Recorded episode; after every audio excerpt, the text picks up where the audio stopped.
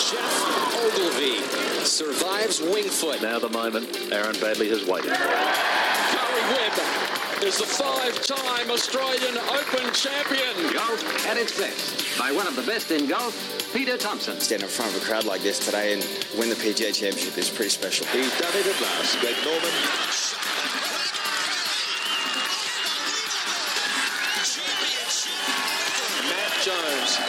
Gets his name on the Stonehaven Cup. Leishman to 11 under.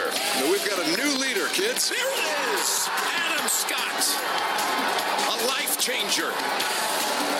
Coming up next, you have unrestricted access to golf across Australia and the world. Thanks to Golf Australia, we're going inside the ropes. Subscribe now on iTunes or your favourite podcast app or head to golf.org.au.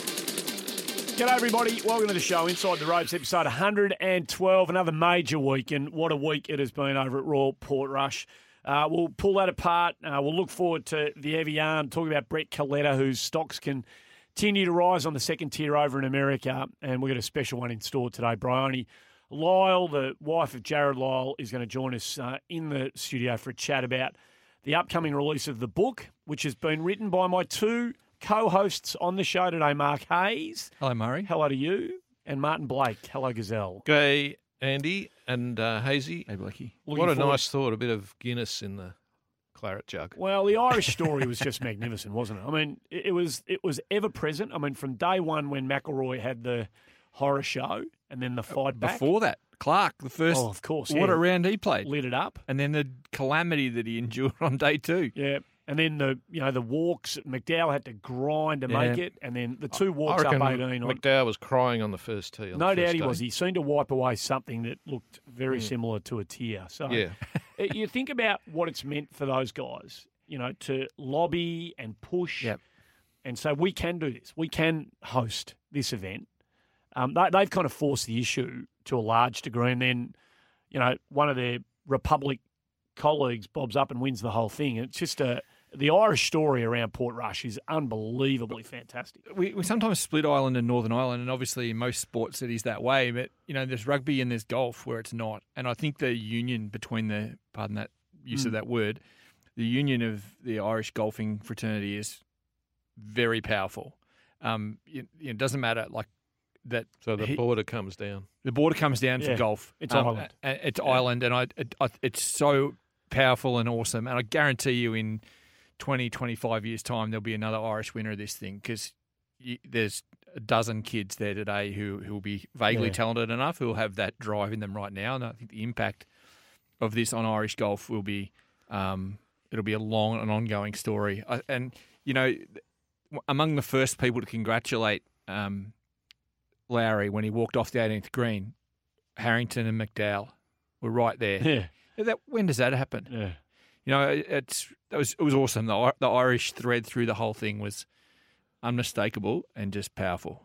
So did you watch much of Saturday, Yep. Andy? Yeah, and I stayed up. That's Yep. some of the most memorable stuff you'd ever see because clearly he jumped out of the pack and he looks like he's got a chance to win.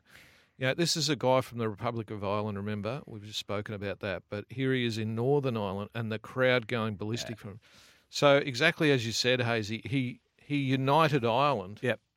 With one round of golf, which was an unbelievable sixty-three on Saturday, and then for him to hold on. I mean, he wasn't, you know, he wasn't super on Sunday in the last round, but he was he was good enough, well and truly. A- you know. And he actually mentioned in his presser afterwards um, how he thought some people had driven up because he saw a lot of people from from air Yeah. who'd come up.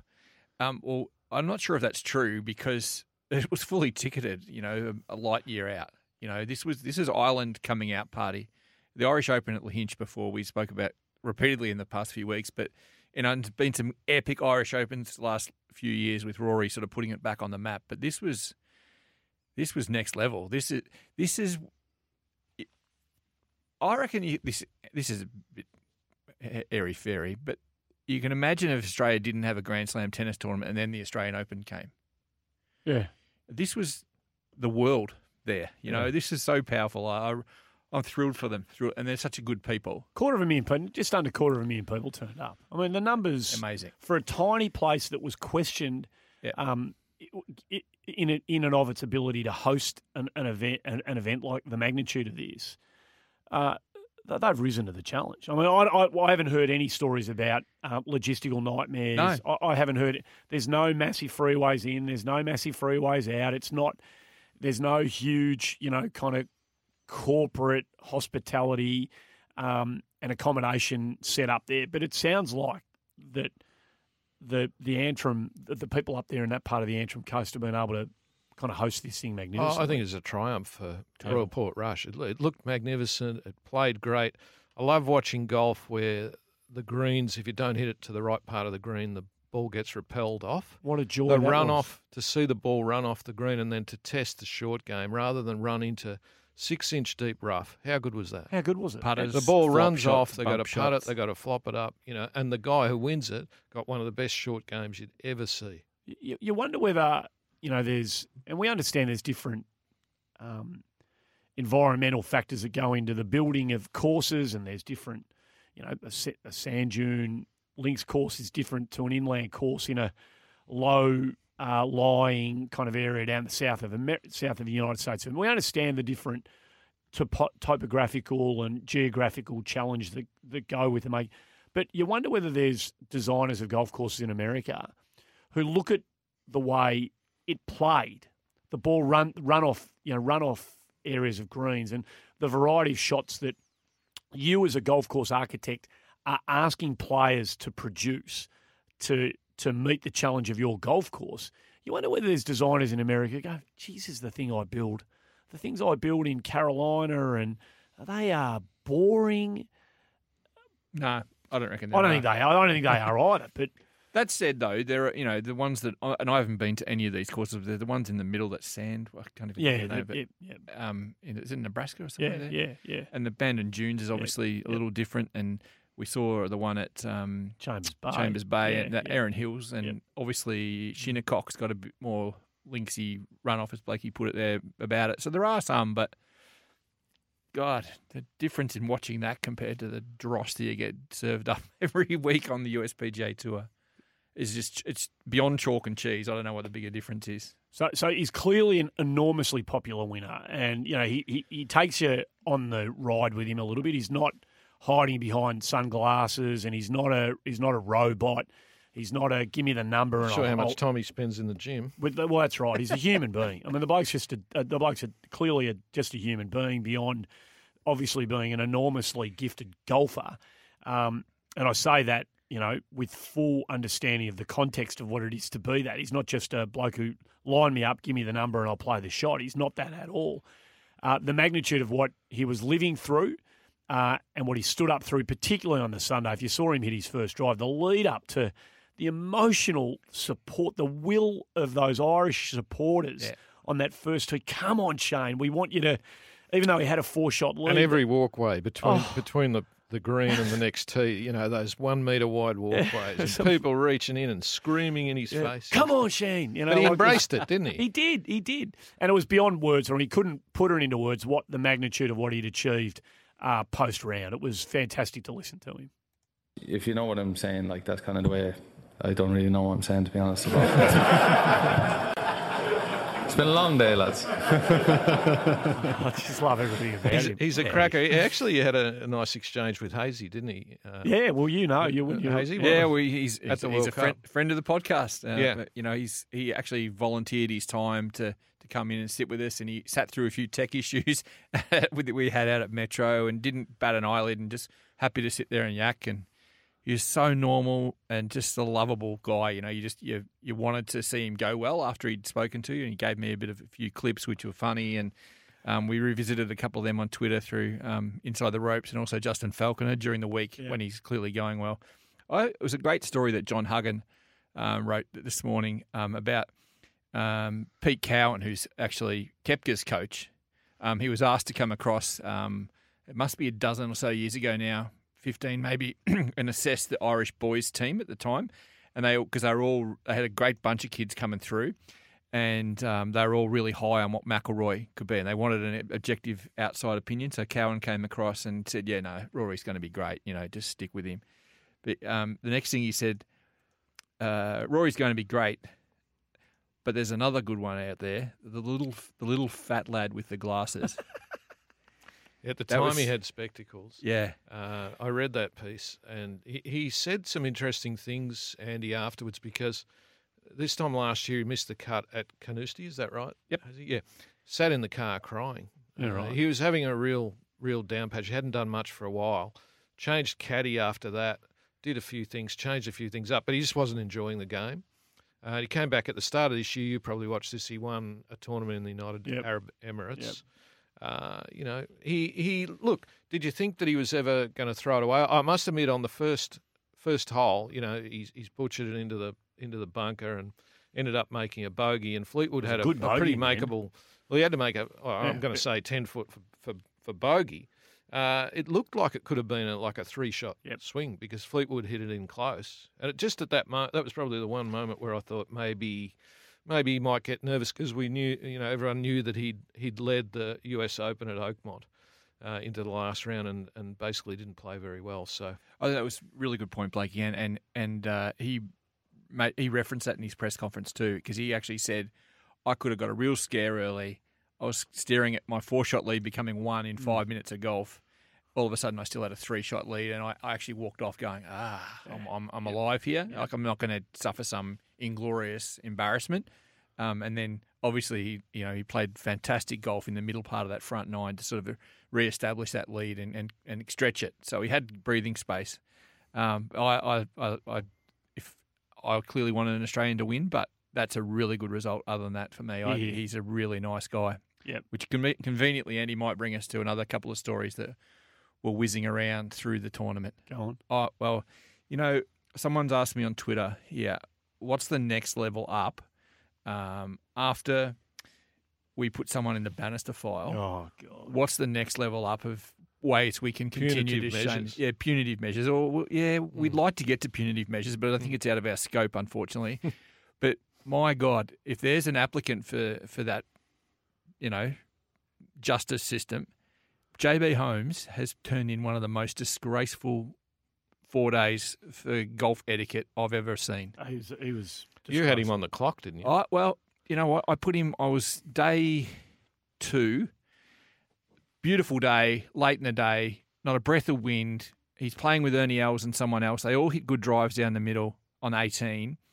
Ernie plays his shot. Well, and by the time the ball rolled, stopped rolling, he was actually on the side of the fairway, buggering around with his caddy in a bag, and wasn't even near it. And they had to start going measure their um, shot in for their second, like middle of the fairway, perfect conditions after Ernie's shot.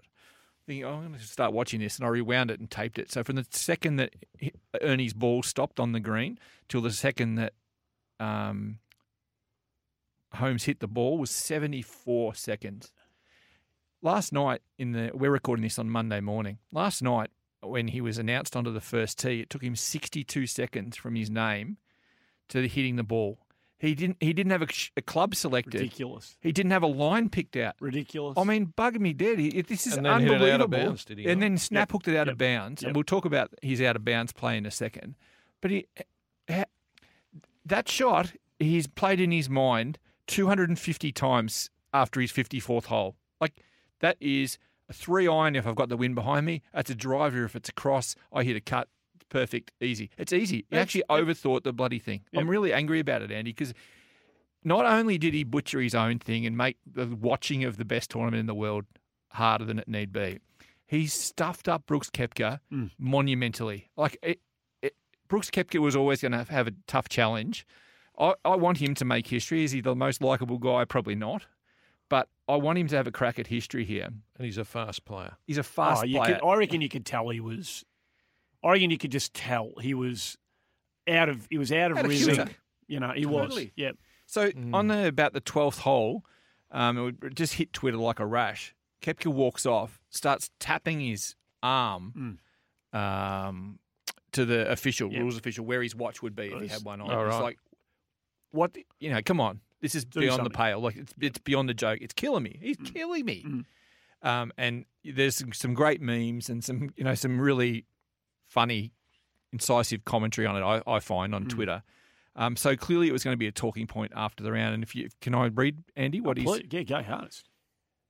this is the guy chasing history here. And he's ended up becoming only the fifth person to ever finish top five in all four majors in a year. So, you know, a win, two seconds, and now tied fourth, Brooks Koepka. There are a lot of slow guys out here. That's not the first time I've done it, especially when you've got a walking official with you. So he's in reference to tapping his arm. I'm I'm ready to go most of the time. That's what I don't understand. When it's your turn to hit, your glove is not on, then you start thinking about it. That's where the problem lies. It's not that he takes that long. He doesn't do anything until it's his turn. That's the frustrating part. But he's not the only one that does it out here. Well done, Brooks Koepka. Yep, that's what it's going to take. Because you're just you, you you're killing the game, JB Holmes. And it, look, is it JB Holmes' fault specifically? No, I'll cut him some slack. The you're, rules. being, you're being generous. I am, but Yeah. there are other people. He's been around for long enough to know now what people are saying about him, and he's been oh, and he's a and he's a professional, and he, he should have he should have moderated his own behaviour. And he's not the only one playing. I understand That's that. what I'm saying. But, that's I But, understand he, that. but he's playing. He's not the only one playing. Therefore, he has to think about. That, that's other right. People. Oh, sorry, that's right. I mean, you're both right. Yeah. Your, your, your take on exactly the same Mm. thing is both equally accurate and right. my, my my gripe with it, Andy, is that the tour knows this Of stuff. course, and the of tour's course. got to start taking some action. This is a bloke who has money set aside to pay his Yep. slow play Yep. Mm. fines at the start of the year. He budgets for this stuff. He budgets like a hundred grand for slow play f- fines. Yep. That's that's total BS. He's It's been unapologetic, BS. hasn't he? He, he? I've heard him. I've heard him speak about it before, and he just said, "Well, Take it look, away I, from I'm him. paying, playing for zillions of Blakey, dollars. take you it know, this away from him. Don't, Yeah. you, can, you're not playing this week, mate. Mm. You know, next week we- you're not playing next week, so that that'll hurt. So, So you, he you- shot 87. You JB shot Hunt. 46 the back. He shot 46 the back. He's 41 46. 16 over his shot. So tell me what else he said, Andy. Go on. No, you tell me what when he was hit. When, so oh, he, oh, so, he on the eighth hole, he's hitting. Snipes one left off the first uh. tee, and, and he still stared at it like, what's happened there? Yeah, he stood there for about 30 seconds, did not move. Yeah. I think it was on the eighth. He's hit one left, you know, like 30, 40 metres left of the left edge of the fairway. And he's in shin high, you know, vegetation. And he walks over there, and the, the cameras, the audio on the camera picked it up clearly. He's talking to his, he's sort of talking to himself because I'm sure his caddy's not even listening to him anymore. But he said something like, um, you know what, I'll tell you something. I've got the worst lies. I, I've just been getting the worst lies this week. Which will happen me a you spell, hit it in the mulga. Give me a spell. Don't hit it there. And if how you hit it there and expect to get a decent lie, I mean, look, the bloke so woe is me. It, it, it's not about him. I, I'm glad. I'm glad it was an, a train wreck. I, I really am. I, I mean, at, at the end of the day, there needs to be a big focus on what he, how he just tanked it in the last. And I'm sure he did. I mean, I'd stop watching him for a while, but I mean, his back nine was par, triple, double par, bogey, par, bogey, double, double. I mean, that's you know, you talk about That's the karma. unprofessionalism. Of course, it's karma. The unprofessionalism of his complete disregard for the rest of the field and his direct playing partner, and just the right thing to do in terms of the game.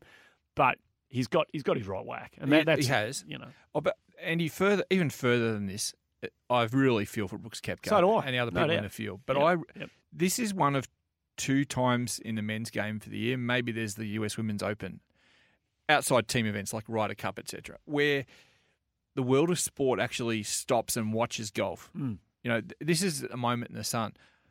You know, probably because I've had it on for 13 hours a day for the last four days. But my wife actually sat and watched five minutes of it with me. You know, she, as lovely as she is, she couldn't care less about it. And she, but she's going, "Oh, this is cool. It's a good looking course, whatever." She can admire the beauty of it all. She goes, "God, this guy's slow."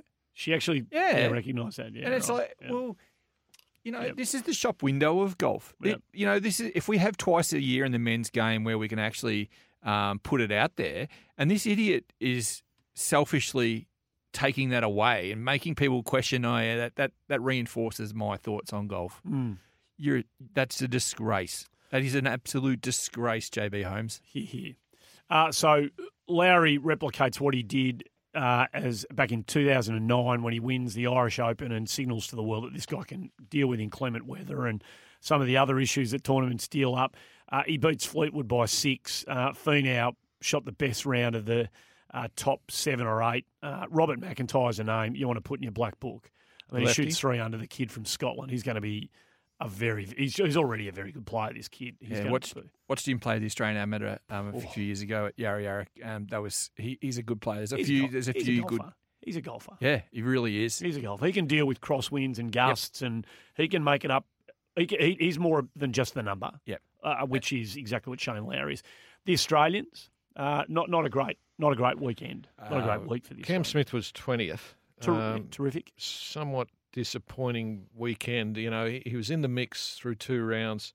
Uh, just couldn't make a putt on Saturday, and then shot seventy six in the tough conditions. And spoke. He spoke a bit about that afterwards, saying you know he found it unbelievably tough the Sunday, uh, albeit that Molinari shot sixty six, didn't he? But I guess Bit you know, different, bit different the conditions that Molinari 66 came in than what happened afterwards. Yeah, it, it did turn. It got did. it got worse as the day. It deteriorated. throughout everyone the else day. missed the cut, which um, Yeah, it which was- it was poor, wasn't it? You know? Yeah, That was poor. I, I, I'm I'm really really surprised in um, Adam Scott that he didn't. I, I, he doesn't have to win, but I thought he'd be in the mix the whole way.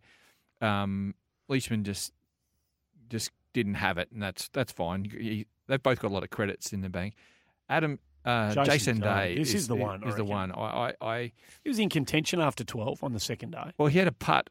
He had a putt there to get into the top ten at the Yeah. time, and you think, oh, this is really good. We're going to have two in the top ten going into the weekend. That's an outstanding representation. And then lo and behold, five holes later, he's had four four bogeys and a double, and he's on the wrong side of the cut line. And he sat, sat around for five hours waiting to see if it moved back out to him, and it never did. And he's on his way home. And I, I don't know that I a little inside the ropes. It's not an exclusive because I did see it somewhere else too, but close enough to it, Andy. The, the, he refused, and I really don't like this. He refused to talk to the media on both days, Thursday and Friday. And the last was seen of him was walking down a little laneway out the back of the media, uh, at the score return area, uh, and he was having apparently quite a heated conversation with Stevie Williams. So, um, you know, whether that's just assessing the play or whether it's a discussion that Stevie Williams has had a few times with people, I don't know. But you know, we'll and we'll never know because Jason Day didn't stop and talk, which is I don't think good enough.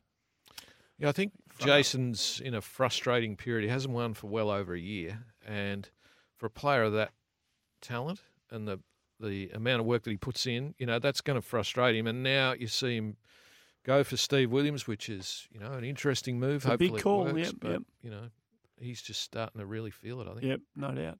A big What, shout did to you see much of Tiger? Uh, He looked Oh. sore, didn't he? He's, I thought his post, his post. Now, Jason Day, take a note. Tiger fronts up after the first round, seven over, and knows he's probably played himself out of the tournament. He's that far away from what the cut line's likely to be. He busted a gut to try and get back into Yep. the tournament on the Friday. But his post round press conference after the opening round was about the most. Um, whatever the the complete opposite of hubris is, it, it was la- it was layered with that. It was Mm. an admission that I'm I'm a 40 year old man. It was an admission that I can't do what I used to do. Yeah. Um, mortality set in. Uh, I need to be. I need to. I can't cut it with these blokes unless I've got everything going my way nowadays. So it was. It was the most refreshingly human and honest um, Yeah, it was 45 good. second grab from Tiger Yeah. I reckon I've just about ever heard. and Look, look, aside Clearly, he didn't um, play in between, did he? You know, No. he, he had weeks and weeks and weeks off, and it, it's not the best preparation. But clearly, he feels that you know he needed to get his back right. He didn't look right at the PGA, did he? So uh, He look, played ten rounds between the Masters Yeah, and the Open. Not so- ideal, and he he knows that.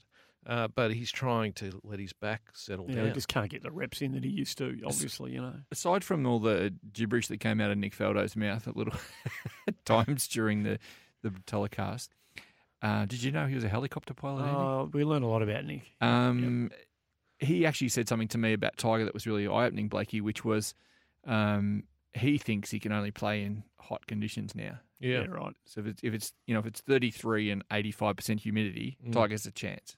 But if he's got to get out there and grind in fifteen in a sideways wind, um, he's in trouble because he would literally won't be able to swing and rotate and everything. So uh, take it for what it's worth, but it's actually statistically this year been evident.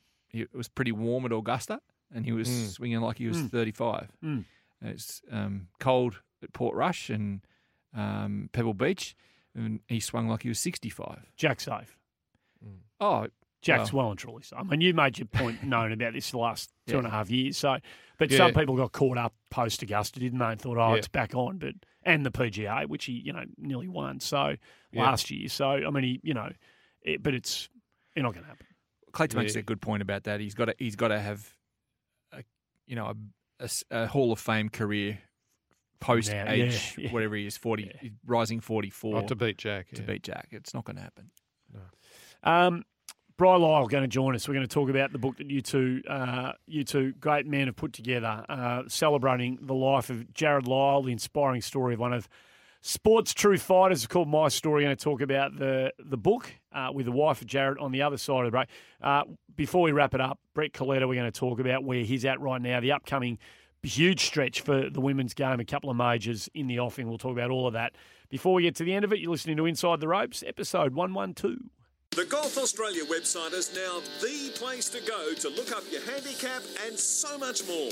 Whether you're out and about on your phone or in the office trying to avoid work, just go to golf.org.au and punch your golf link number into the box at the top of the homepage. Who knows? Maybe that last round was just good enough to put you in single figures. While you're on the site, check out the daily golf results at your club, view our course index for up to date ratings, read the latest golf news from home and abroad, listen to Australian golf podcasts and interviews, and watch video tournament highlights or tips to improve your game.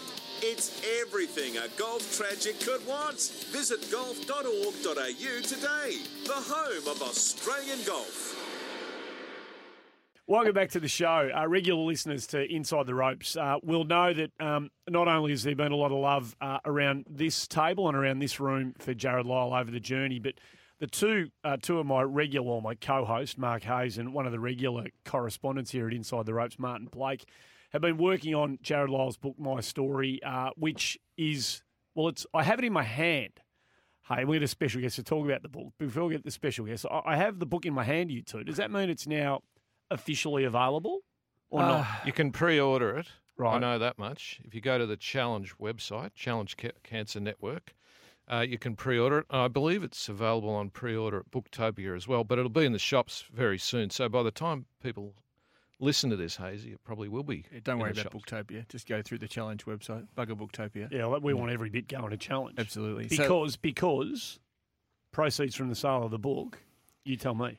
Yeah, well, our special guest will be able to tell us a lot more about it. But the proceeds go to not only to challenge cancer generally, but um, also to um, Jarrod's gift, which is something we've mentioned a fair bit on the Mm. on the podcast. But our special guest will be able to tell you a lot more about it. Well, the special guest is Bryony Lyle, of course, the wife of Jarrod Lyle, uh, and she joins us. How lovely to see you. Thanks for uh, being here. It's good to have you in the room. Thank you. I've never done a podcast before, so Uh, it's just like talking First. amongst old friends. Just, True. just got to have your nose somewhere near the black thing, and then Yeah. you just talk. okay. It's actually um, this is the first for Bryce. She's she's going on the hustings, Andy. She's going on the promotional tour. Well, you've sort of been doing it for a while, to be honest. I mean, anybody who turns up to a golf tournament in Australia and has done over the last, oh, God knows how many years it is now, knows that you've sort of been on the journey for a long time. I mean, the book takes it to a different level, but in terms of the work that you've been doing uh, and you and Jarrod were doing, um, you've been doing this for a little while now. Yes, the the I have um, not something I thought I would ever get into, Mm. or I don't know if you know, not something I look forward to doing necessarily. But yeah, it's just something that's that's come out of all of this, Mm. um, and especially with the book, I'm so passionate about it that um, I have put my hand up and said I'm prepared to do whatever it takes to let people know about it. So if that involves interviews and whatever, then you know I'm I'm available to do that.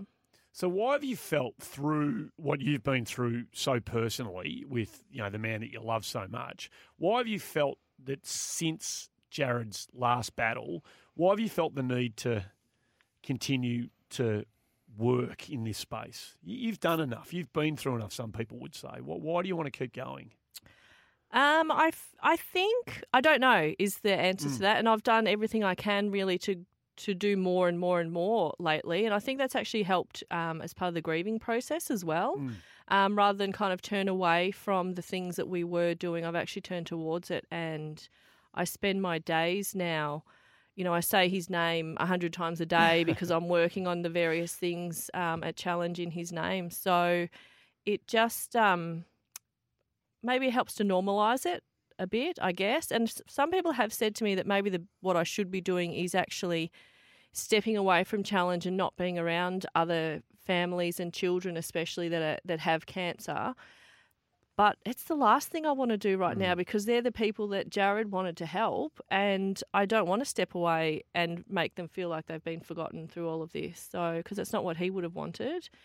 And we've actually been given this, not that we wanted the outcome that we got, but we've actually been given this quite incredible platform and opportunity to um, do more in his name and in his memory. So I'm quite determined to, um, I guess, take advantage of that opportunity while Yep. it's, you know, while it's available and um, get the most out of it. Does it keep him? Is it in a kind of crazy way? Does it keep him with you a bit alongside the fact that? Oh, I yes, yeah. He is. I can almost hear his voice, you know, in my ear. A lot of the things that I do during the day, I have him. I can hear his, you know, two cents worth, you know, Yep. telling me whether what I'm doing is something that he would agree with or not agree with or whatever. So yeah, no, does it's, he- it's does really the voice say. Dal? Yeah, what was it? Um, Hun? No, chalk. He used to call me Chalk. chalk for some ridiculous reason. I don't even know where that came from. Yeah. Uh, have the boys done a good job with the book? There's a thousand things to talk to you about, but we are here to talk, you know, about the story that you've been through and the book, and Yeah. um, you've clearly read it. Uh, What do you reckon? They're, they're here, but they'll turn. You know, so be gentle. But have Be they done a reasonable job with it? I think they've done a great job. They've done a great. I, I actually, i I want you to ask them questions about it because, oh no, of course. from their point of view, um, it was even getting them on board in the first place was a bit of a an odd experience because I was talking to Hazy about and getting his advice on how to go about it and how do you get a rider and how. And it wasn't until a few weeks into it that I said to him, "Hang on a minute, would you like to do it?" yeah, yeah, yeah. and um, and then with with Blakey, his name came up really early on, but he was unavailable because he was too busy. Yeah, I, I knocked it back. I actually knocked this thing back because I had some other books to do and I had a lot of work on it. I thought I, I don't really need another one, but unfortunately, well, not unfortunately, but uh, Mr. Hayes prevailed on me in the end and said, "Well, if I'm doing this, you're doing it." So we're Well, both both her- good mates Oh. with Jarrod. Uh, you know, it's something that it's important for people to know that it's something that he really wanted to do, Mm. didn't he, Bry? He, Yeah, he he wanted was- to yeah. kind of leave it. You know, he- he he at the time was waiting for his when when we sort of signed the deal and started talking to him. He was waiting to have his third um, stem cell transplant. Uh, so he was battling leukemia for the third time, and uh, he wanted to. You know, he knew that his life was in danger, so he, he wanted to kind of have something left behind in a, in a way that was written down, didn't he? Yeah, but I think if you remember too from early on, um, with our discussions and when you started recording him, he had every intention of being on the book tour if there was such a thing at the end of it. He he could see a lot of opportunities, hopefully coming out of it with um, with regard to life after golf and things like that. So he was Yeah. actually really looking forward to what would happen. What his Yeah. role in it would be once it was published, and, and he'd be able to get out and share his story. Yeah. Well, if you're going down that track, I mean, in the in the writing of the book that Hazy and I did, you know, to be to be brutally honest, it, it was meant to be a story of triumph. Yeah. Uh, Yeah. And it was heading Yeah. that way. It was Yeah. heading that way a year and a half ago. Yeah. Um, Because uh, we were going to publish. Unfortunately, it went the other way. Remember, we were actually going to publish Mm. halfway through Yeah, well, we had a- last year. Yeah, we had a um, a meeting, Andy, Blakey and I. It was just it was just a catch up more than anything. Blakey and I went to a little um, cafe in uh, Kensington, just near North Melbourne, uh, middle of March, maybe roughly twentieth of March last year, 2018, and we were sitting out there. It was a beautiful day, and and Jarrod basically had three weeks until he got the tick of being a hundred day survivor again, and Yeah. that, that's the milestone. And at that time, we were like, "Well, we can get this done. We should be right early April. We should be get the tick, and we'll go." And the book was going to be sort of, um, you know, uh, May, June, maybe last year. Yeah. Brian? Father's Day last year, maybe, I think Yeah, is maybe, what we yeah. were. yeah, the get it printed in May, Yep. and then have it ready for Father's Day last year, and then obviously things turn not long after that. But I remember that that day will live with me for the rest of my life because we sat there and we were. It was almost a congratulatory sort of moment. You know, it was a it was the three of us having a bit of Yeah. a. We, And what was he like? What was he- Jarrod like? Uh, can you remember clearly how he very was? Very vividly Yeah.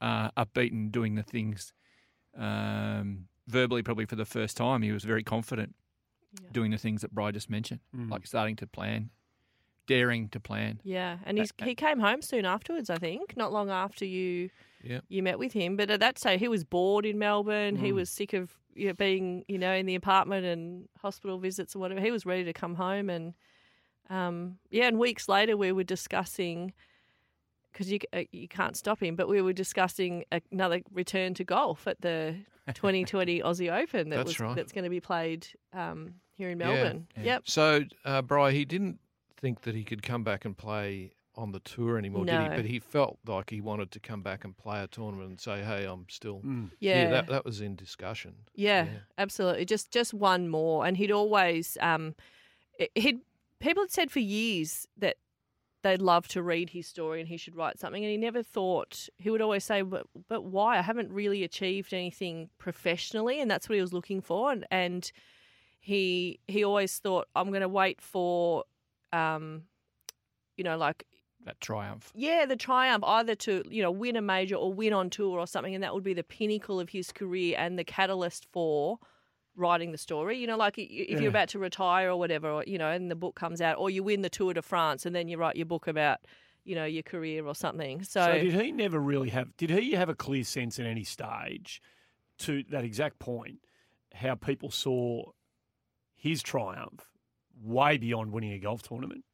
I the don't fact that he know. just stayed upright in the face of it for as long as he did. I don't think he did necessarily. I think he was waiting for triumph. Yep, the way he defined it. Yes, Yeah. yeah. He's a sports person, Yeah, not, not, Yeah, a, not a is. patient. Yeah. You know, if Yep. he if he defined himself Yep. as a patient, I reckon that would be different. But Yeah, and years ago, I remember it was before um, his second diagnosis in the US. An article came out in the back of Beyond, you know, the Arkansas Weekly Times, something or other, and about him. I, I don't know even know what, what the context of it was, but it was cancer survivor Jarrod Lyle, Yeah.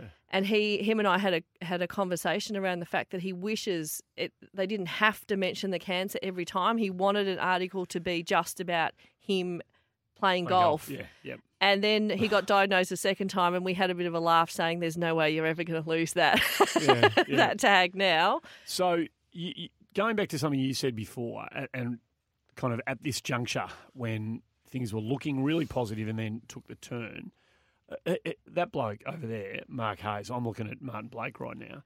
He's more than capable of writing this book on his own, but I suspect he needed, he knew he needed someone to shoulder a bit of the emotional load here. Is that right, Hazy? I can't imagine you're a big-hearted lug of a thing, and I would have thought that uh, you having to carry what you carried on your own through this might have been a bit too much for you. yeah, yeah, yeah, you're probably right, Andy. Yeah. Um. Well, you know, Blakey's very good professionally as well as a good mate of mine. Mm. So that was, and he's more experienced in this particular area comfortably than me. So that was a factor too. But yeah, I think that when you have dealings with someone for a while and they sort of cross over from being professional into another little realm, there aren't too many, I don't reckon, Blakey, where that happens. Like there's a few who sort No. of get close, but uh, t- um, to me, and I'm sure to Blakey, it was, you know, we'd long since crossed that threshold with, with Jarrod. And yeah, I think you're right. I've never thought about it like that, but, um, you know, we were we were part of that. We were, we were in the Lyle household a lot. But up until that that time when the three of you celebrated, thinking it was over, Yep. it was. It was relatively enjoyable, though, wasn't it? Oh, yeah. It was sharing fun. story, yes, Yeah. and the, like We- the we- language, the colourful language. yeah. Oh, Yeah, I can't yeah. even. I, they've got hours of it on their uh, on their phones and whatever of the. Briony wants to dig us out some of the because it's all on tape somewhere in about a million different bits. Our first, the very first uh, taping session we had with Jarrod was in the Geelong Hospital because he was in hospital. Uh, I can't remember why he was in. Bry, he'd, he'd had a little relapse or something. Uh, Oh, it might have been chemo. At Maybe that he was having stage. chemo. was, So he had the Hickman line in, and he was flat on his back in bed, and he was bored out of his brain. so that was one taping session. We had quite a few down at Torquay at their, ho- you know, at the family home. I don't know where else. Hazy, we had a, maybe one in Golf Australia at one stage, and Yeah. uh, look, we la- we laughed a hell of a lot. Uh, there's no doubt about that. We cried a bit as well. So how Uh, did there, the there was a of few you, tears. When, when and you know, I don't want to focus on, but when when the sledgehammer hit, you know, three weeks later, after you know the positive this the day Kensington to the three of you, how did you how did you cope? How, how did you? I Well- don't think well, it that's just really went a question hold, about basically. Blakey and I. It's more a question of Brian. Uh, well, you're all in it together in terms of the book. To obvious, you know, I mean, your connection is as profound as anyone's clearly, but um, this moment would have hit the three of you pretty hard, I imagine, given where you were and then where you found yourself. we actually along the way um, when we had one of our first discussions i think it was at golf australia we met with the publishers and i even with jarrod in the room i had to bring up the scenario remember that. of this is before we'd even started recording i believe and you know we were just working out the logistics and i had to bring up the scenario of if jarrod doesn't make it Mm. What's our decision around going to be you know do you still want to proceed um, and at that, that. stage my my focus was on um, I just wanted him recorded. Yeah. That- and what we did with that afterwards, if it ended up in a book or whatever, great. But let's just get his story because he had. He, we knew he had a lot of time lying around, being bored out of his brain and whatever over the coming months. But I had to bring it up that early, and I'm sure everyone was quite shocked and thought, you know, almost how dare Uh, I? But No, I'm, I didn't I'm think glad how dare was, you. I didn't yeah. think that, but it was it. It sort of makes your eyebrows go up. It does Yeah. when you hear that. But we we did have to consider all of that. I think emotionally, Andy, you know, like the last week or so of Jarrod's life, I was actually overseas, you know, and I was getting some updates from Hazy and that. Uh, but I think Hazy in particular, and, and obviously you, Bry, but hey, I know that Hazy did it very tough. And he went in, I think, Hazy about three days before Jarrod died. And uh, he was, it was his last sort of, he actually went in and said goodbye to him and uh, put the tape on him. And that's formed the first chapter of the book. Yeah, As a matter of fact, Hazy, I don't know whether you can speak about that, but it was a pretty, it was Yeah, a pretty harrowing meeting, I think. Yeah, it is, and all, these things will stay with me forever. Um, but I'm always, you know, it's I'm always I'm looking across at Brian. Brian and I have shared a lot of moments, I think, but you know, she's she's done it twenty five thousand times tougher than I could even contemplate. So, yes, in terms of answering that question and for this book, that was brutal. Um, that was in a a darkened room in Royal Melbourne Hospital. Um, the staff were epic and Bry left the room, and there was um, there were a handful of really good mates in there. Um, yeah, like from his Shep days, and, and Andy Lee came in, and like they were these really close mates. Mm. And I, I think the, the worst bit of it was asking questions when you really just wanted to hug and talk Of and say goodbye. Yeah. Um, but he actually did that in front of five blokes, and the and the tapes are just brutal. Like they're they're they're, they're shocking. I think I played. Bryce said, "Go and play it." It was like a twenty or thirty second grab, which we played on the show Mm. last year. Mm. Um, yeah, it was it was um, it was half an hour or forty minutes of that, and I'm pretty stoic, I think. But yeah, I had to go and I had to go and um, yeah, Yep. just Yep. chill out for a while after that. I, could, I would I'd been sort of driving up and down between Melbourne and where I live in Geelong, but that I couldn't drive for a while there. That was hard hard work, and then people would come and scrape you up, and you think, suck it up. It's not you. It's you know, but it's just different by that stage. Um, Andy, I think uh, this might give a little perspective of what this book's like because it's not a morbid book, particularly No, because wanted to get uh, to uh, you know, yeah. being Jarrod being Jarrod. I think in that last meeting, Hazy, did he not crack a joke about where they'd been putting catheter. Uh, particular particular orifices that they'd been sticking things in in the, He in the did, hospital? Yeah, I He- did hear it. He'd said it quite a few times in the last. Yeah, there was what, one. what he what he said, as I understand it, was that they'd put something in every orifice of his body, Yep. but there was one that they were going nowhere near. this is a bloke three days Yeah. from yeah, the end of his yeah, life. Yeah. And that's hopefully we get a bit of that in the book. So to that end, Blakey, uh, and I've just seen the book for the first time, like five minutes before we started having a chat. And Andy Lee, who is a name well known, I'm sure, to a lot of people listening to the show, uh, has written the forward. And clearly, Andy and Jarrod and you, Bright, and everyone around this table has got to know Andy. Uh, and he said the first paragraph is don't be fooled into thinking this is a golf story. It's a love story. And he goes on to explain in his forward what that means. And I think it's probably a, nice way of changing gears from the desperation and despair of the end to what is left behind. And that, I think, every time I think of your husband, I, it, I, it's impossible not to smile. Like, it, it's not. I don't. You, you live with it, so. But for me, as from a di, from a very distant relationship that I had with Jarrod, um, I, I the memory of Jarrod Lyle makes me smile, and Mm. that that's what's forever going to be the case. I think. Yeah. This is a bright that question, fair? but for me, that's absolutely true because Yeah. it happens all the time. I think about little things that he would say, um, and and it comes up the more that we t- talk about the book or doing it for Jarrod or anything like that. My instinct is to smile. It's it's not even. It's not. It's it's rare that you sort of. I have that sober sort Oh, of mate. moment, but I remember playing a pro am with him. It must have been the Vic PGA a hundred years ago at Spring Valley. So I don't even know what year it was, but the northerly was blowing. And if you know Spring Valley and the northerly blows, it blows across the sort of tip old and the tip. blood and bone, and the stench can be pretty bad. Well, your husband's turn of phrase, I reckon he had a hundred different ways to describe the smell that day, and none of them were repeatable, uh, but every single one of them was bloody hilarious. And yeah. that I, I go back to that day, oh, like quite a lot, you know, and um, you guys would have had a thousand. Look, you're smiling, you're smiling, Yeah. you're, Yeah. you're smiling. You know? I'm, I'm just thinking about what we had to do with the swearing in the book, which is one of the primary issues that we had to deal with, as a matter of We- fact. And a we few people have asked me, "Well, what are you, what are you doing if it's Jarrod? It's going to be full of swearing." Uh, So we had a lot of discussion about so this, didn't many we, Brian? discussions. you would have thought something else would be more serious. Did he monitor But- his behaviour around the girls, or did he? Yes, he did. Right, and that's yeah, why I had to try and get it through to these two because Hazy made a point and he said every conversation I've ever had with Jarrod in my life has been unrepeatable. pretty much. and yet, and yet, for me, he wasn't a swearer, Yeah. and the girls would never have heard him swear. so it was, it was really that the kind of the locker room sort of Yeah, yeah. discussion coming out of it. And I didn't realise that every time he would see Hazy, he'd literally turn from me to Hazy and throw in something colourful.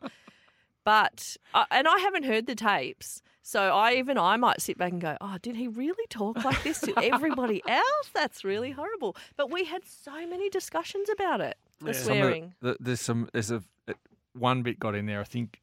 I think we twisted careful. Mark Leishman's arm into writing it in the book um, because the the book contains. How do you describe them, Brian? I think we've called them recollections in the end. recollections. Yeah, like at the appropriate time, there's probably half a dozen to ten, maybe I don't know, maybe more um, recollections in the book from uh, external sources. And the one with um, Mark Leishman, I, I I think is very funny. I, I genuinely think it's funny. Um, and I, you know, the the truth might be sort of vaguely in there somewhere, but um, it's uh, it- it's a very funny story, and and it, it's sort of you know the locker room banter Yeah, of course. Yeah. Mm. and and that's I think you know I, I- I hope that we've can you know conveyed a bit of all aspects of Jarrod in the book. I, I you know we don't want to make it all about swearing or all about golf or all about cancer. As it's a big, it's a it's a proper thing. It's Yeah. a it's a movie script. I. I think it's a cracking story, and um, I, I can clearly remember Jarrod saying to us in Geelong Hospital that first day when we talked about it that, or maybe it was in the first meeting at Golf Australia. He said, "I don't want it to be a golf book. I don't want to be, you know, on the next hole I hit this." Or it's the last thing he wanted. yeah. So it's the whole broader story, you know. And uh, Andy, his life is a triumph. He, he was 36 years. You know, he's got a couple of little kids. He's got Bryce still here. Yeah. Um, it was a pretty- short life, but a good life. No, it's a pretty deep footprint, I reckon he leaves behind. I hope this doesn't sound like a toy question to you, Bri, but did you learn something about him um, at the end that you maybe didn't already know? Was there, or did you? Was it was pretty much all out there? Um, no, I Yeah. uh, I think I'm I think retrospectively, I'm learning Mm. things about him because I don't think. I mean, he was he was my husband, and again, I don't like to make generalizations, but he was as useless as other people's husbands. I understand. I I'm I'm understand. he one- was, I am actually the number one ticket holder of that club. So you know, like I understand he was a he was a a sportsman, and you know, I think we kind of tend to hold our male athletes You, up of course, quite highly. being the, the golf expert. the golf expert. um, but I just I wasn't buying into that crap. Yeah, you know, if yeah. anyone or he thought he you know was different or special for any reason, no, No, you can yeah. you know you come home and do a load of laundry and pick up those socks and the hats lying all over the house and your filthy shoes and whatever. You know, Yeah, it was good. it, wa- you know it Yeah, was yeah, just yeah. it was Normal. my husband Normal. and he was Yeah. away all the time. Mm. But but the responses to what happened to him, I cannot explain it. yeah, Cannot explain You've never it. really understood that, have you? No. Yeah. I don't know. I, I think, uh, Hazy, what do you think? I, I think he just, people warm to him. He's just one of those people that he touched a lot of people. He's got that, that really special ability. And if you talk to the people at Challenge, in particular Dave Rogers, who runs Challenge, he'll speak. He speaks a lot about that, and there's a lot about that in the book. The stuff that he did uh, with Challenge with other other little kids that were Mm. sick and stuff like that. He he he spent half his life growing up around little kids that were sick. I learned a few things, Andy. A lot, obviously, obviously. But one of, one of the things is what Blakey was touching on there is that Jarrod never talked about it, and some people do, and some people know who those people are. They make a big song and dance about what they do for charities and stuff. for charities. Yeah. yeah. Um, but Jarrod didn't do that, and I think he did a lot more than I still know, and Blakey still knows. I'm sure Brian knows. But one of the things t- to me, in answer, if if I can have my two bobs worth on what you asked Bry, is that he loved Bry for a billion reasons, but one of them was because she saw him and not yeah, an elite Oh, not sports person or a cancer yeah. person or a Yep. this person or that person. You just and he liked that Yeah, because he knew that she didn't have a faintest idea what a yeah, titleist was. yeah, yeah. Um, and you know they went to school together and didn't have a. She didn't know that he existed and vice versa. Mm. So it's not like they were in awe of Bry being a musician or Jarrod being a golfer or anything Mm. like that. It's just they clicked. So I think it's actually really interesting that, um, you know, the person you he he could have been surrounded by sycophants who loved golf and money or whatever it was that was his life, um, but he's with Bry. Yeah, yeah, yeah. She saw the real Jarrod. Yeah. Yeah. Um, how old are you? How old are the girls now? Seven and three. So when they're uh, fourteen and ten, or Yeah. whatever age, they need to be when they can really wrap their heads around the book and the contents. Um, can you imagine what a um, what a gift it is to have this to be able to give to them because they'll grow up and you know as happens memories will always remain but they'll- they'll fade to Yeah. a degree yeah particularly with young kids yeah they'll try and hang on i imagine to you know but for them to be able to when they're old enough to read a book like this or have you read it to them can you imagine what a beautiful thing this is going to be to be able to share with them Yes, and to be honest, it never, it, throughout the whole process, it hadn't occurred to me. I mean, I, I knew what we were working towards. I knew a book, you know, there's going to be a physical book at the end of it. yeah. But it wasn't until I had it in my hand, the first copy, and Lucy saw it, and she's seven, and made a comment about, oh, there's dad. Dad's on a book. And and I thought, you're going to read this book one day. Yeah. And it just hadn't really, really sunk in that that's what's going to happen. But interestingly, her one of her first responses to that was, "I can go as myself for book week." but then, and I thought, great, because you know, mum of the year here. I don't want to have to come up with some kind of costume or anything. But then she then she said, "Do I need? But maybe I need to find the clothes that I'm wearing in the photo in the book to dress as myself." And so anyway, that and then she said, maybe I can give some of my clothes to my friends and they can dress up as me. Yep. so that's like it's quite lighthearted at the moment. But to think that, you know, she will read it, and Mm. I don't actually think the magnitude of it will really sink in until she's older. Older, yeah. Uh, you know, Yeah. and even with her own kids and her own husband and, you know, Mm. those sorts of things. Um, but yeah, I'm I'm not quite sure. She's likely to pick it up and start reading, you know, any Yeah. day now if Yeah. I leave one lying around. Yep. Um, but I'm not quite sure if. Yeah, I don't know. We'll, we'll wait and see what happens. So the book is Jarrod Lyle, The Inspiring Life of One of Sport's True Fighters. Um, it's my story with Mark Hayes and Martin Blake. All royalties and a percentage of proceeds donated to challenge. Um, Blakey, uh, Hazy mentioned at the start that this is something that is very important to you, uh, and it goes right to the kind of one of your cores um, uh, regarding the work that you continue to do. So um, even people pick the book up and purchase it and know that um, by doing so you're going to be helping some people who need some help. Yeah, that's right. Yeah, the proceeds um, from every book sold, all the royalties, and the proceeds of the books, especially that we sell through Challenge, um, will go back into the legacy that we've created in Jarrod's name, which is called Jarrod's Gift. Um, and with that, we intend to keep helping the other families and the the kids um, with their own cancer battles, the ones that he would have helped Yeah, had he course, still been yeah. here. Yeah. Uh, to the three of you, I haven't read it yet, obviously, but well done, well done, and don't know how you've done it. I don't know how you've stayed upright, but you're a phenomenal human being for doing it, and I reckon the big fella would be enormously proud of you uh, for what it's worth. He, he would never have read it. He doesn't. he doesn't read books. So he officially has written written one more He's than he wrote. one, Than he read. Yeah. That's what Merv Hughes said once. Yeah. Uh, well done to everybody involved. Thanks, in this. Andy. It's great. Thanks, Brian, Andy. thanks for coming on and being Thank part of the show. Thanks for Briony having me. Lyle, uh, along with the other two blokes who uh, you heard at the start of the show talking about the book that uh, you can pre-order now, but do it through the cancer web, uh, through the Challenge website.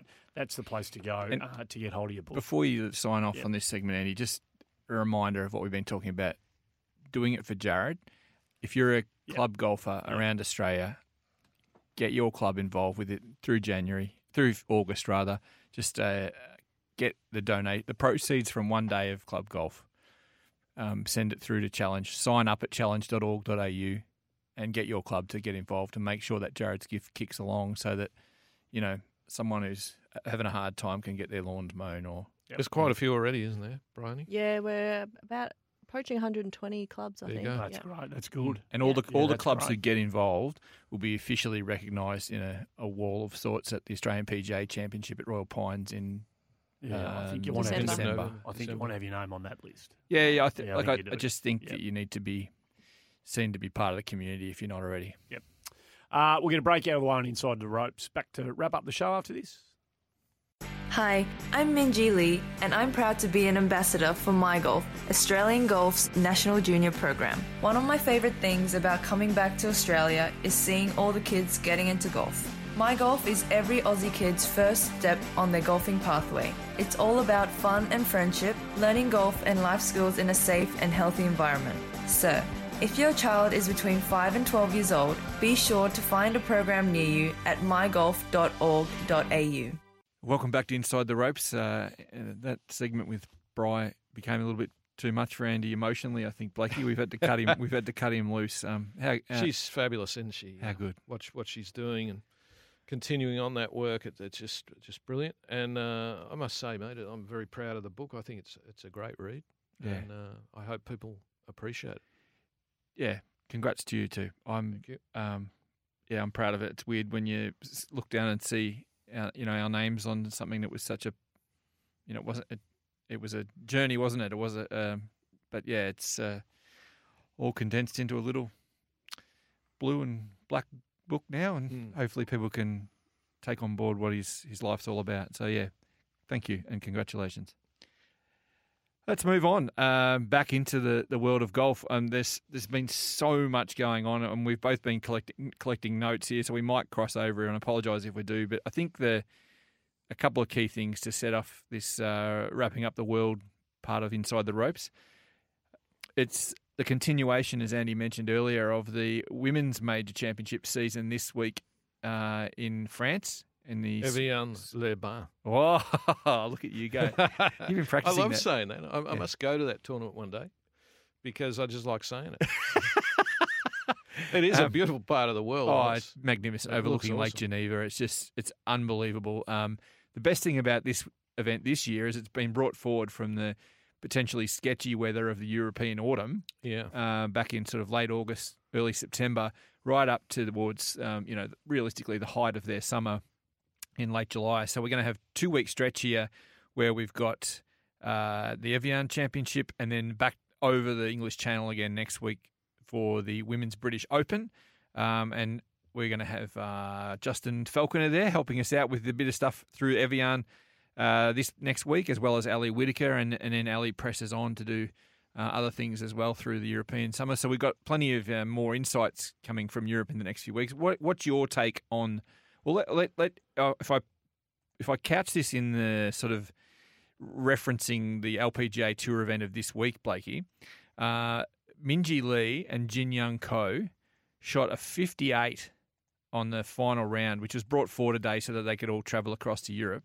They shot a 58. Um, they lost to um, uh, so Sawana. Oh, now I'm going to have to look for a name here, but it was a Thai golfer, Suwannapura, Jasmine Suwannapura. and at Cydney, Cydney Clanton, who um, So a kind remarkably. of a- that was of a team thing. Yeah, it was not unlike the Zurich on the men's side of things. So, Yeah. so it was two rounds of four ball, two rounds of foursomes. Um, Clanton and Suwannapura shot 59 with with a 58 coming at him from the world number two and number four uh, and held held tough, which I think is phenomenal golf. Like under the gun for two Yeah. people with amazing stories. Suwannapura broke her back three years ago and never thought they she may never play again.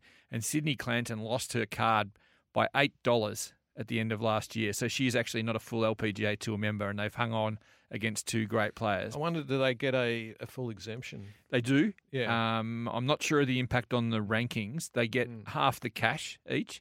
So I think that the two winners get approaching quarter of a million US uh, each, which is a, you know a great result um, for them. I'm not sure where it sits on the on the Rolex rankings for them, but they do get um, Clanton, for example, get which she didn't have with status, and now she's got two years exemption. So I think the um, uh, it was a great uh, new format for the women's tour. I think they played it a day earlier, which was also good. They're doing all the right things, the LPGA tour, and they've set those our Minjee in particular in train to get to Europe in good form.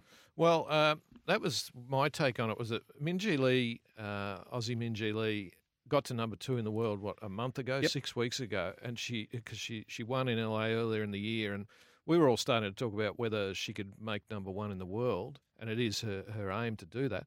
Uh, she's been in a flat spot since. She's just you know been a little bit off for a few weeks. So for her to go and play that event with another player who's a great, you know, we both know Jin Young Ko. She's a great personality, great fun. So that would have been, you know, I reckon it's probably ideal for Minjee Lee. Yeah. And uh, look, look out. I mean, hasn't won a major yet. It's going to come at some point. Uh, maybe it's maybe it's this week in France. Uh, I, I'm really high hopes that we could get a second major champion. Who knows? Hannah Green's Hannah Green came out of nowhere to you know in sense of winning a major, not not a tour event, but um, Hannah hasn't played uh, since her victory. no, that's right. Um, how's that going to sort of work for her? Because it, it, it would have been a big letdown for her when she came home. I mean, obviously extremely exciting, but we know that she came home for you know a few weeks and spent a lot of time with family. That's all very well, but can she get back on the horse? Well, she budgeted to have this a break. Um, she just took it one week earlier. Um, instead of playing in Arkansas, she went she home. was coming home anyway, Yeah, so she she basically added a week to her holiday. Spent most of that week doing media. Uh, I don't think it's would have disrupted her uh, schedule at, as it was six months ago too much. I know that she had a did the media for a week, did family and stuff without clubs for a few days, but then since then she was back grinding again and doing stuff with Ritchie Smith to get it from that three that she told us about uh, on Inside the Ropes a few weeks ago with her driving. So. Um, who knows? I, you don't know how it's going to impact her. I think it's more of a mental thing. I think her swing will be fine. So, I think the interesting one for me at Evian always is Katherine Kirk. Yeah. She's been there the last two years without having had any form realistically in the early part of the LPGA Tour season, and she's contended twice uh, and I, th- I, I I think she's got a great feel for the course. Um, this year around, she's actually done quite a bit in the lead up. So, you know, we're probably, we're probably overly excited. I think by our, our chances I having. think uh, Sue O from Yep. Melbourne, you know, she's having a pretty good year as well. Yeah. I, I've been impressed by what she's been able to do. So, uh, you know, obviously Su had great expectations around her going back three or four years ago when she started, and she has struggled at times, but uh, this year pretty solid. So, and her I- good is good. Oh, very good. Yeah. I think one of the interesting things for me with back to back majors the next two weeks in separate countries, uh, and particularly for most of the tour being um, either North American or Asian based, it, this is a long way from home. And I don't think, it, I think it would be very hard to expect the winner of this week to back up and win the Women's British Open. Yeah.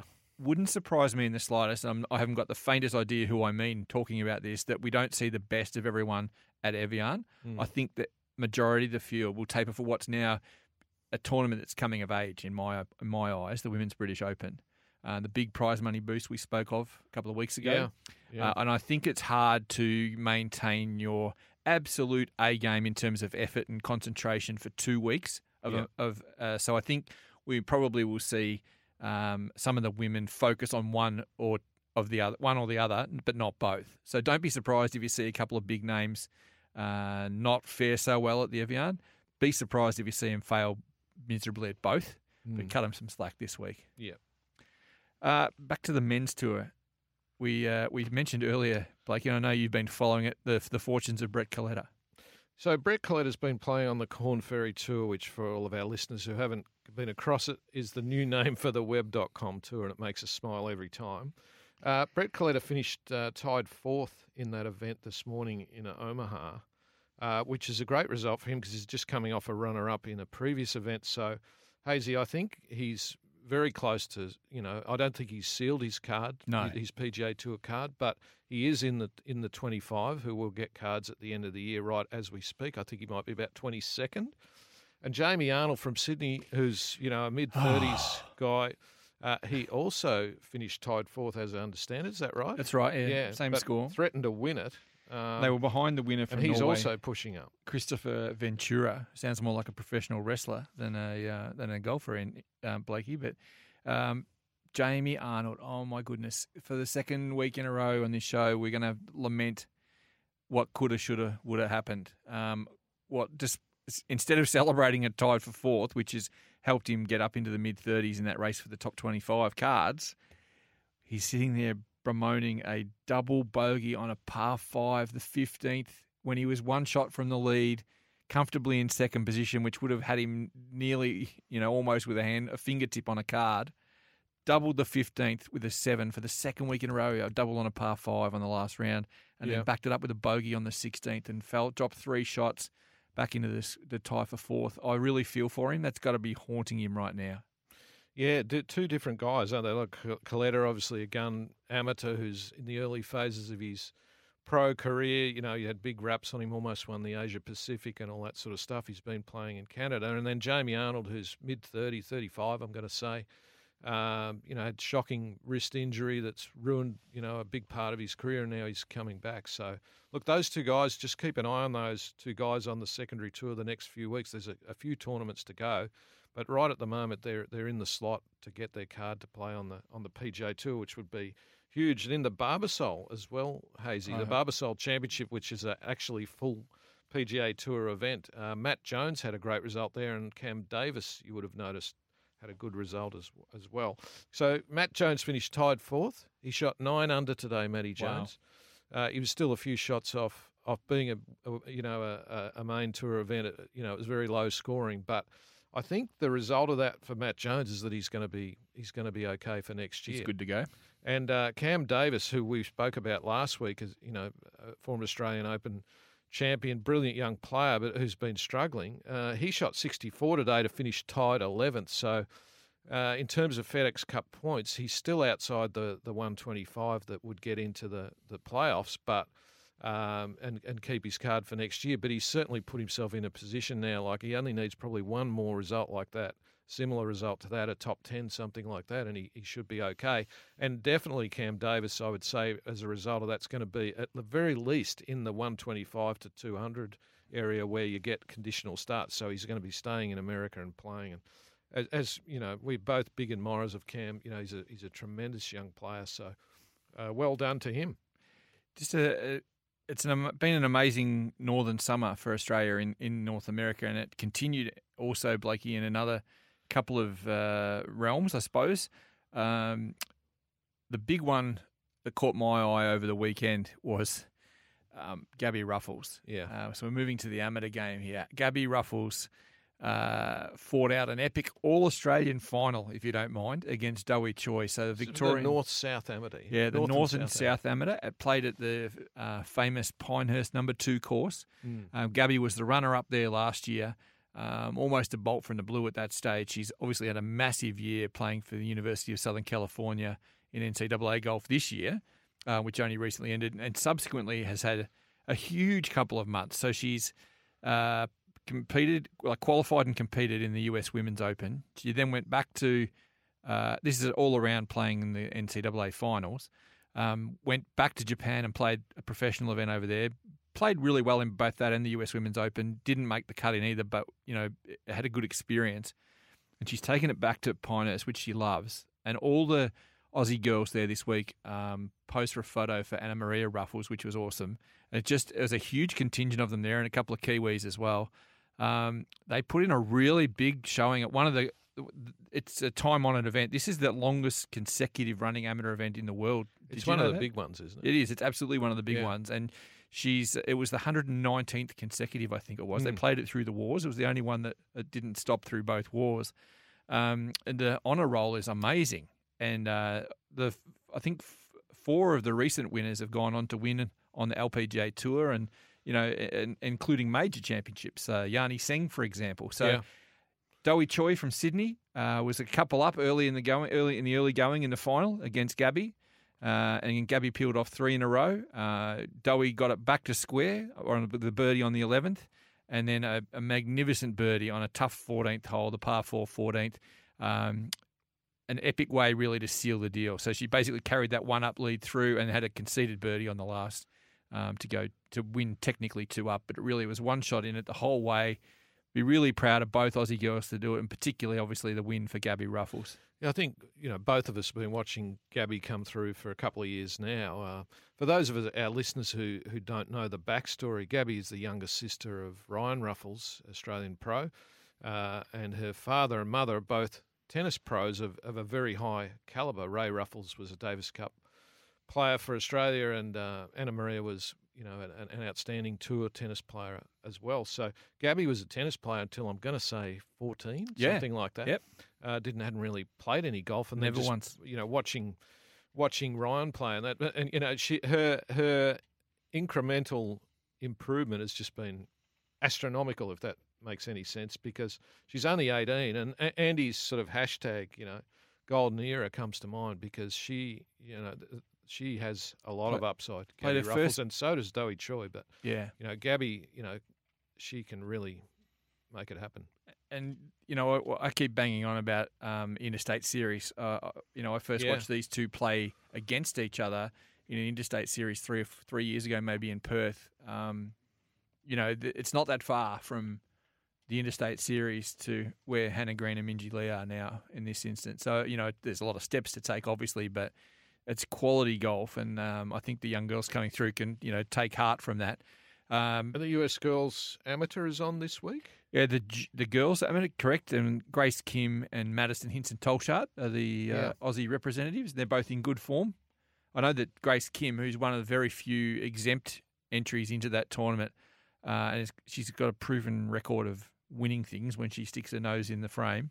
And Uh, she's, she's- had a, her week uh, at the you know US Women's PGA as well. That's with, right. You know with Karrie and The house you know, that Karrie was- built. Yeah. So we've got high hopes for both of them there. That's up in Wisconsin, and the last week just gone, the uh, the boys equivalent. Um, the best effort there in terms of advancing was Josh Greer, who made it down to the round of 32. Uh, without his A game, he told me during the week, um, just didn't have his best stuff. But still he's got he's got that happy knack uh, of being able to score when he um, around the greens. Um, he's an unusual game, a crafty game, sort of a Lowry sort of a game. Uh, not as powerful yet, obviously, just a, a young, uh, lithe young man, but he did really well there. Karl Vilips, Connor McKinney, who um, and Elvis Smylie all made it through to match play, which was great. Terry Yoon and Tony Chen didn't, but Josh Greer uh, had one match play win there before he got bundled out, but a good result there for the, um, as you remember, Joondalup in Perth, Blakey. So that was a good effort. What else have we got coming up in amateurs, uh, Hazy? Uh, well, it's all British amateur coming up soon. Yeah, it's, uh, no, the British amateur's been run and done, Okay. but there's there's a couple of other ones back in the UK. But the the, the big part of the season, I think the Pacific uh, amateur is on this week, and then we head to the Western, and then we into the Oh, so we're US. States. um, yeah, Yeah. We're, we're all around the states for the next few year- few weeks. A whole host of Aussie men, in particular, have qualified for the USM coming up. Uh, a couple of um, couple of youngsters made it last week. Uh, Geordie Garner, um, Josh Armstrong added to the already strong contingent. We've David got- we're gonna have- Micheluzzi will be there. Yeah, no, we got. hopes. I'll, Yeah. We'll we'll report more on that in coming weeks. But so there's Western, there's Pacific, there's the Canadian Amateur, then we get into the US, and that's probably true of the men's and women's game. So Hmm. a big month or so in amateur golf coming up there. Um, last thing from me, uh, the PGA Tour China, um, absolute downpour of almost biblical proportions up in Guangzhou. You stick with your French pronunciations. I'm going with Guangzhou. Guangzhou. Thank you very much. Um, we had uh, an event cut short to 36 holes, would you believe? Which sort of doesn't even feel much like a tournament. But Aaron Wilkin uh, was among the people who finished tied third there. Uh, he was a little bit, little back um, from the winner, Maxim McGreevy from uh, from the United States. But Kevin Yuan, Tim Stewart, Bryden Macpherson, James Marchesani were all in the top 26. So we'll take nice little uh, earners away from Guangzhou. Uh, continues our good collective form up there, I think. So it's all coming along pretty nicely for Australian golf. Excellent. Who's the Aussie of the week this week? Uh, we haven't decided that yet, and we are Right. recording this on Monday, so we haven't. Our Aussies on tour thing that we put on the golf.org.au website. It's gonna we're gonna have a heated debate. We might give it to an amateur for the first time. You just never know. Well, the uh, you know it's interesting, Hazy, that, that you know John Huggan was writing about that this morning about the, that's the end of the major season for, for men now already. We're we're just at the end of July and we're, we're finished. We've got that thing called the FedEx Cup, which neither you or I, you know, particularly care that much about, but uh, they've left some space clear for that. So really, our, our focus, you know, from my point of view, and I'm sure you're the same, is going to be on the, the women's majors for the rest of this year, Absolutely. and then of course we're working into the working into the uh, summer in Australia with the Presidents Cup, Australian Open, Australian PGA. It is a bit of a weird feeling to not have you know be on Yeah. basically mid July and have no more men's major championships. It's an, it's an interesting calendar they're building. It is because it seems to me like the, the main players, the ones who don't have to worry about their their cards, etc. They're they're ignoring a lot of other tournaments and just you know they, they're going to go to sleep now. You know. I agree. I, I'm I can't wait to see how all the Aussie girls do at uh, your favourite tournament, Blakey. Evian. Well, it's the Evian Masters, is it? But it's, it's at Evian Les Bains. That's probably not even correct. No. I like that. We'll find I- out No. I like that a lot. Uh, well, that's it for episode 112 of Inside the Ropes. As you, as we said earlier, uh, log on to challenge.org.au not only to get your copy of the Jarrod Lyle My Story book, but also to commit your club to hashtag doing it for Jarrod in the month of August, um, committing a few shekels to a, a great cause. Um, thanks, Blakey. You've come, No worries, come in. Hazy. Um, Thank you. appreciate your time, and thanks to Andy for earlier on, and of course, Briony Lyle. And that's it for Inside the Ropes, episode number 112.